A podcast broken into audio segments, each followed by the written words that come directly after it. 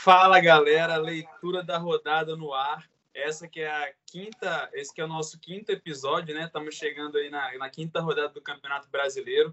Vamos falar um pouco então para vocês das partidas que aconteceram. Eu estou aqui com meu companheiro Vitor Recla. Fala, Vitor, um prazer estar aqui com você e vou falar desse esporte maravilhoso que tanto amamos. Bora! É isso aí. Inicialmente, é, só avisando a vocês, pessoal, que nós não tivemos a partida ainda, entre Corinthians e Fortaleza, que vai acontecer somente na quarta-feira. Então, no próximo leitura da rodada, pode deixar que a gente vai comentar sobre esse jogo para vocês. A gente começou a rodada, então, com o Atlético Paranaense e Fluminense. Fluminense que venceu por 1 a 0 Precisou balançar a rede três vezes para poder conseguir aí o gol, né? Para que seu gol fosse validado e acabou sendo um gol contra do zagueiro Aguilar, ele que é reserva na equipe do Atlético Paranaense, que veio um pouco modificada aí. É, é, o Fluminense é, foi bem assim fora de casa, né? não estava vencendo, mas achou a vitória aí. Como você disse, precisou de três gols para valer um, o que irritou o técnico Helma, mas a, numa infelicidade do zagueiro do Atlético Paranaense, né? Que foi cortar com a perna, tirou com a outra. E o Atlético começou bem, né? Duas vitórias em dois jogos e agora amarga a terceira derrota consecutiva, segunda em casa. E tem, o Atlético tem que ficar de olho porque ele tem três competições ao restante desse ano e fica difícil você tentar conciliar todas as três. É, e só comentando sobre os dois lances, o primeiro que o árbitro viu falta no Digão na origem do lance, e no segundo gol anulado foi um impedimento do Lucas Claro, teve um gol ali do Michel Araújo. É, e aí quem marcou, como a gente disse, foi contra do Aguilar. Segunda rodada, segundo jogo, na sequência aqui, Internacional venceu o Atlético Mineiro por 1 a 0 o Atlético que vinha badalado aí na competição. Depois é, teve uma derrota para o Botafogo ali, o Botafogo foi muito bem. Galhardo, como sempre, fazendo seu gol aí. Ele já tem três gols na competição. Está indo aí é, realmente na equipe do Inter. É, e o jogo prometia bastante, né, Vitor? A gente esperava um jogo com muitas emoções, muitos gols mas acabou ficando no azerinho ali.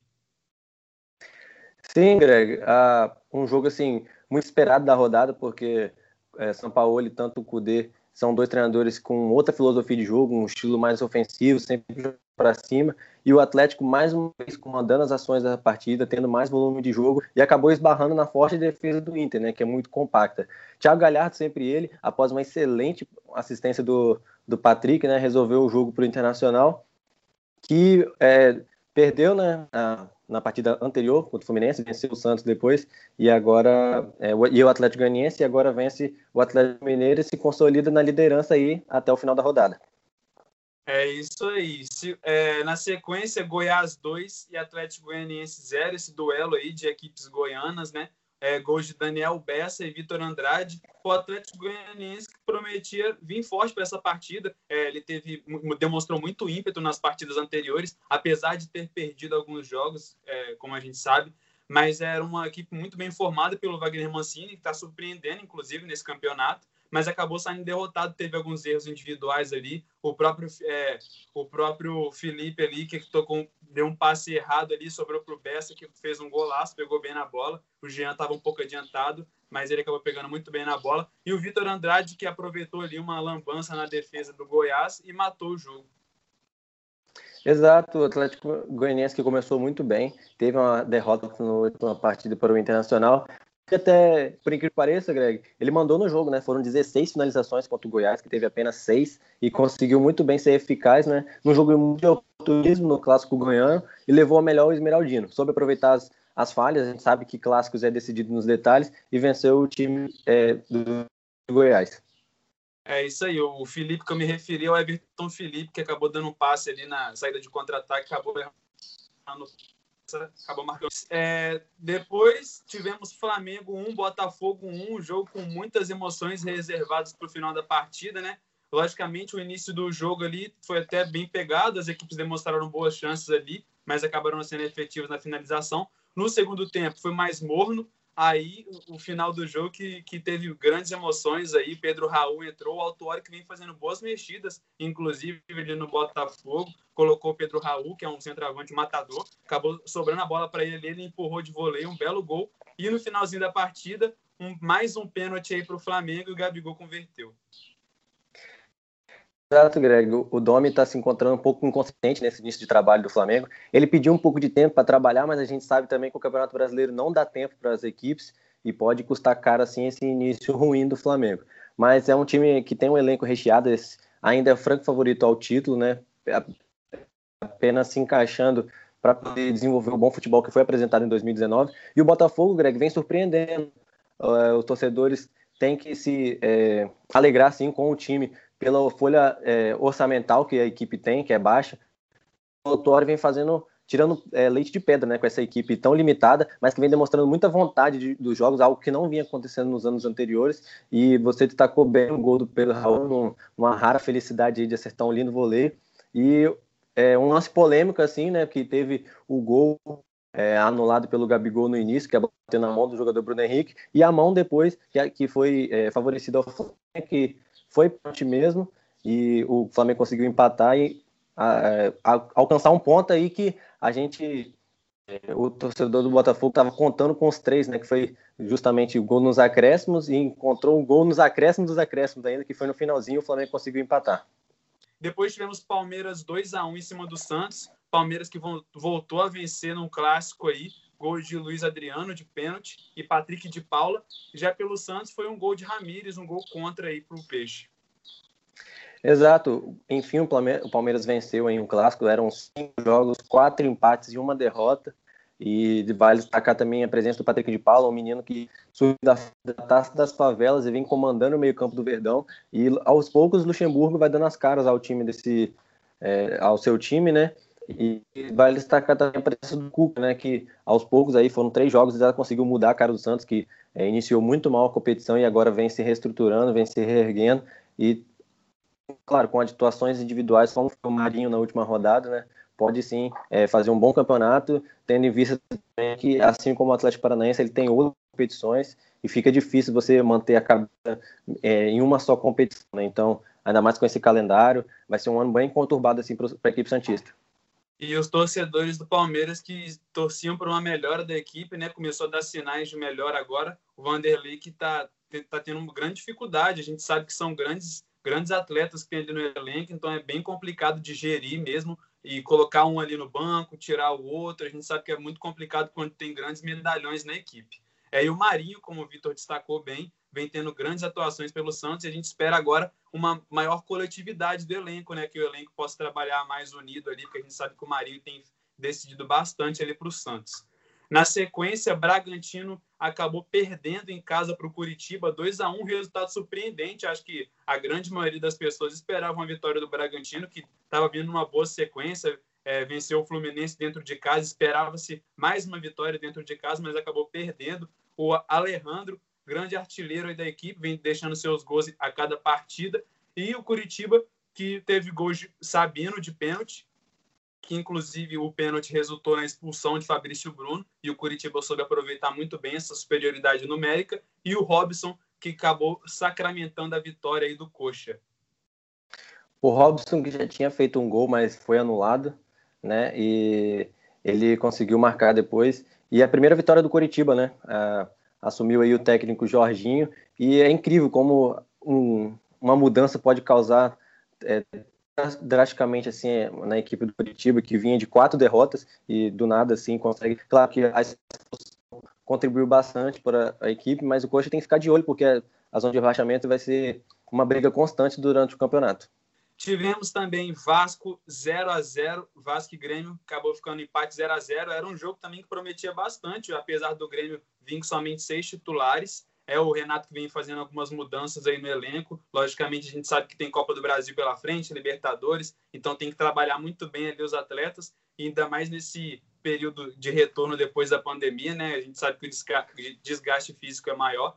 E esperava-se muito também do Vasco, né? Por estar jogando em São Januário, o Vasco está vindo embalado aí, acabou perdendo essa, essa é, 100% de invencibilidade. Esperava-se também um golzinho do Cano ali, mas acabou que a bola não chegou para ele. O Grêmio soube tomar muito bem a conta do meio de campo ali e a ligação para o Cano não acabou não acontecendo. É, uh, Januário é um pouco difícil, né? Por conta do gramado, dificulta um pouco aquela troca de passes desenvolvente assim, mas ainda assim o Vasco é muito forte lá dentro, e o Vasco está sentindo muita falta da, das boas atuações de Thales Magno, né? o jovem garoto não vem é, tão bem assim e acaba dificultando um pouco. Dificultando, desculpa.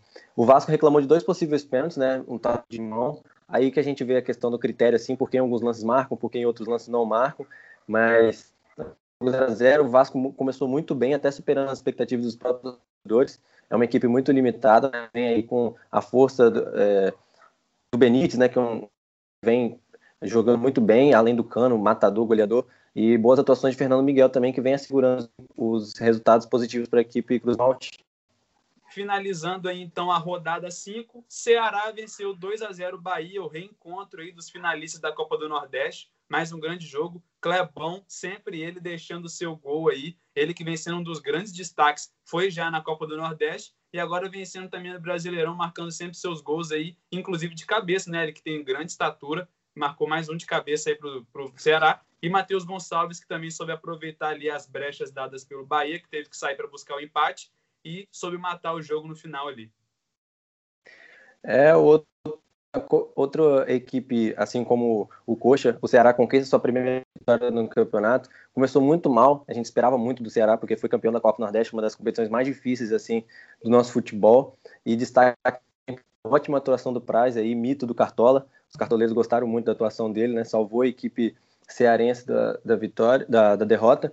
E o, o, Bahia que oscila bastante na competição, mas tem um ótimo trabalho do Roger Machado, tem ótimas peças que podem sim surpreender ao longo da competição. É, e o Bahia, como o Vitor destacou a qualidade do elenco, tem elenco suficiente para poder é, aguentar esse Brasileirão, que a gente sabe que ainda mais agora o calendário está bastante apertado, então tem boas peças assim para poder fazer boas substituições, mudanças ao longo do campeonato também. O Bahia que se reforçou muito bem desde o ano passado vem é, muito bem com o Roger e agora trouxe grandes reforços aí, inclusive o Rodriguinho, camisa 10, que vem tendo boas atuações pela equipe. E teve Esporte São Paulo também, né, na Ilha do Retiro. O, o São Paulo venceu por 1 a 0 o Pablo, com o gol do Pablo, que fez muito bem a chegada do Luciano na equipe, que na quinta-feira você ressaltou agora há pouco, que ele fez um gol de empate, né, da, da equipe tricolor, e ontem deu uma assistência aí pro gol do Pablo, que enfim desencantou, né, e algo que me incomoda, Greg, eu não sei se você concorda comigo, a presença do Daniel Alves no meio-campo. Eu acho que ele agrega mais, é, contribui mais para a equipe na, jogando na lateral. No segundo tempo ele voltou para a posição e deu mais dinâmica à equipe, né? A entrada de Luan e Tietchan dão muita mais mobilidade ao time. Daniel Alves é um craque, mas eu acredito eu que é, contribui mais na lateral. O esporte tem que ficar de olho aí, né? É, venceu apenas um jogo diante do Ceará e ficar de olho com as porque a gente sabe que o Campeonato Brasileiro é muito difícil. É isso aí, o Vitor lembrou bem do esporte de São Paulo, acabou passando despercebido aqui por ler para o último jogo da rodada, mas realmente essa foi uma vitória muito importante para o São Paulo, né? Inclusive para o Fernando Diniz, que estava balançando no cargo, e ele fez mudanças ali é, importantes na equipe, ninguém esperava ele entrando com os jovens zagueiros Diego Costa e Léo, deixou no banco os titulares Toledo e e entrou também com os meias. Bruno entrou com os meias.